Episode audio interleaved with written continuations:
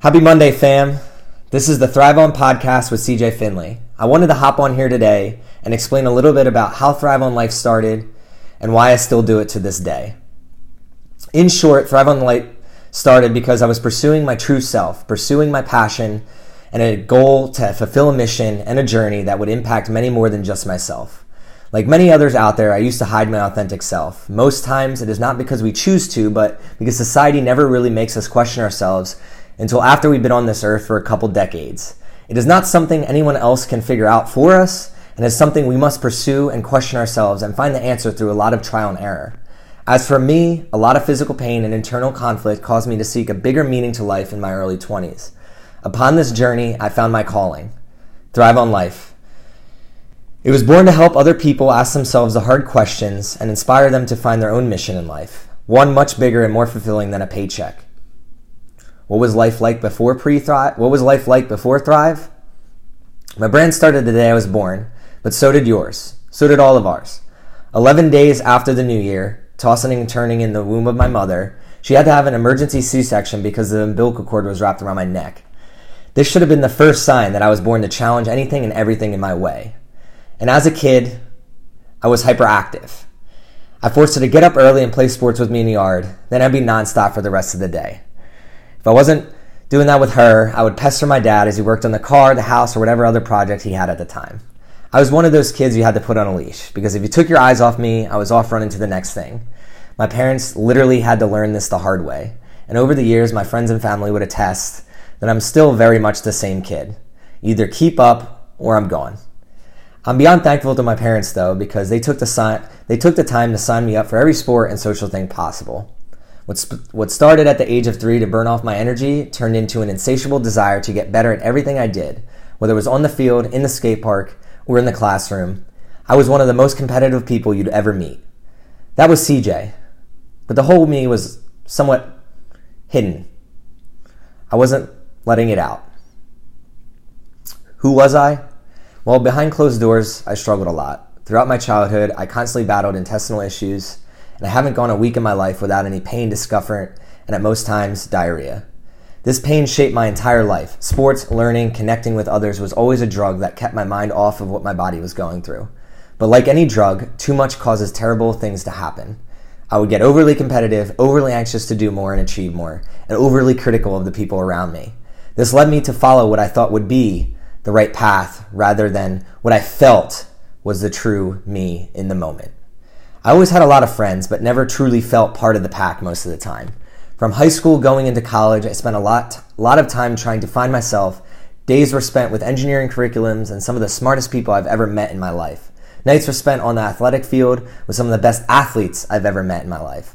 Parties were spent in my fraternity with a mix of everyone in between. But who was CJ? Why was he here? Did he study so hard to improve himself or to try to prove his worth to others?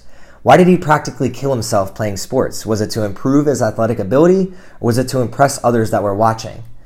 Did he party so hard because he enjoyed it or because he wanted to seem enjoyable to be, enjoyable to be around? What was he chasing? Turns out I was chasing a purpose, a point to this life. I was in pain and I needed a purpose to make the pain worth it. Money never did it. Material items were never my thing. Traveling was always fun, but that always made me sick, so it was stressful. Socializing with people was always great until they complained, created drama, and royally annoyed me deep down because they cared about the wrong shit. On the outside, it seemed I had it all great friends and family, engineer, engineering degree in hand, great career path ahead, a gift for athleticism, and a work ethic that few can compete with. Yet I was the most alone I had ever felt in my life. I did not fully fit in at work. I did not fully fit in on the field. I did not fully fit in at the gym? Where was my tribe? Who was my tribe? Why did I care to even have a tribe? While many were looking forward to the next weekend, drinks at happy hour, and other so called quote unquote fun things, behind closed doors, I was building. Rep by rep, I was transforming my body in the gym. Book by book, I was transforming my brain. And online course by online course, I was learning new skills that I actually enjoyed learning rather than what teachers told me I had to learn. Alone at night in my bedroom, I lived in a Craigslist sublet in Union City, New Jersey, where I lived with another guy and girl I began to find my purpose. The books and courses started my path of questioning our reality. The external transformation I had because of my work in the gym gave me the internal confidence that I can do and achieve anything I set my mind to. And the ability to make my own money in multiple ways gave me the freedom to do whatever I wanted to do. There was one ingredient, though, that was missing, and I couldn't exactly pinpoint it. You see, I was working extremely hard, but I was still my own worst enemy. While I was making progress, I was holding myself back by drinking too much, chasing the next fling, and chasing fleeting experiences. Then one day in the spring of 2015, I had a gut check. One of my one of my roommates believed in me enough to question me on my own shit. She asked me, "CJ, what do you want to do in life? You are all over the place. You wake up early, go to bed late, constantly going. But what do you do it for?" You see, she always called me old soul, and at the time I had no clue why. Looking back, however, she saw that I was in turmoil. I was stuck at an age I did not necessarily belong in. I would question the lifestyle I was living, but then I would still do it and not change anything about who I was. And I think every human on earth can relate to this. This conversation changed my life forever. And Linda, wherever you are in the world, I hope all is well. You changed the course of my life that day, and I will never forget it. The conversation ended something like this. She asked, Is there anyone on earth you look up to or want to be around? I responded, Yeah, there's one person I've always been, dr- been drawn to, but I can't be around her because she lives in Texas. To this day, her response still gives me chills. She said, CJ, go fly to her. She's going to love who you are, and I just know it's going to work out. In my early 20s, I had such a narrow minded view on life. I couldn't picture myself going after what I truly wanted because if I failed at that, then I would let myself down. And letting myself down seems so much worse than letting others down in a life society pressures us to live in. Linda was already in her 30s and had a much wiser view on life. Having moved from Nigeria to New York City to chase her own dreams, she knew that if we have something or someone pulling at our heart, we must at least try to go follow it. So I booked a trip for a week long visit that summer, and the universe gave me the final ingredient to my purpose my lifelong friend, Aaron. You see, Aaron is Thrive on Life. Her father had his last heartbeat while having a life ending heart attack in his morning spin class. When it happened, I could not go to the funeral, so I wrote her a letter and an email. This led us to corresponding each other's life updates for the next couple years. And eventually, it gave me the confidence to go out to Texas and visit her. That week that I visited her, we connected over the pain the pain of her loss, the pain I endured every day, and the purpose we were both seeking out of life. We both questioned whether we wanted to be or meant to be engineers. Question why everyone was chasing things in life when life can end at any moment. We questioned why we both were afraid to be our truest selves. We also challenged each other. She challenged me to focus and stop fooling around with my goals, to start an Instagram to help others and step into the man I said I always wanted to become. And I challenged her to believe in herself more and work for herself rather than bow down to everything her job wanted her to do. And combined, we began, we began to see that this very moment in life is all that mattered. This very second you are listening to this is truly the only moment you should care about. You cannot buy more time or alter the time that already occurred. You can only choose to live in this moment and to thrive on life. Much of this part of the story I've, I have told before. Boy reconnects with girl, they fall in love, and start their lives together. What does this have to do with Thrive on Life, though?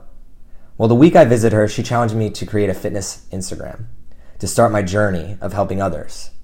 One month into quote unquote CM Fitness, still can't believe that I used that name actually, I did not want to do it anymore. So I told Aaron I needed something more meaningful. I wanted to create a brand and a business that was much bigger than myself. So we sat there one night and listed out all the values we wanted to represent and the dreams we had. Our conclusion was we wanted to build a nonprofit that gave back to youth education and healthcare. When we looked at ourselves compared to anyone else, we said that no matter what situation you put us in, we will thrive. So we started to look up all the available IG handles and stumbled upon Thrive on Life. Bingo! Our new brand became an account of Aaron and CJ and their journey to hashtag Thrive on Life in hopes to help inspire others to take advantage of every heartbeat they are fortunate enough to have. As you can see, this is long winded. I did not just wake up one day and go, hmm, I'm going to have a purpose, start building a brand, and travel on a journey to fulfill a mission. Life takes so many twists and turns that we must not fret when we make a wrong turn. Our final destination is not the key, rather, remaining positive and reminding ourselves it is a blessing to make every turn, even the wrong ones. And I finally found my tribe. If you've listened to this, you are part of my tribe. I want to remind you if you're starting a new project, a new business, trying to step out of your comfort zone, whatever it may be, do not worry about all the little details. If you are pivoting your life, do not stress over the small things that ultimately come and go. And if you're questioning who you are, it is a good thing. Lean into those feelings, learn from them, and take your first steps towards thriving.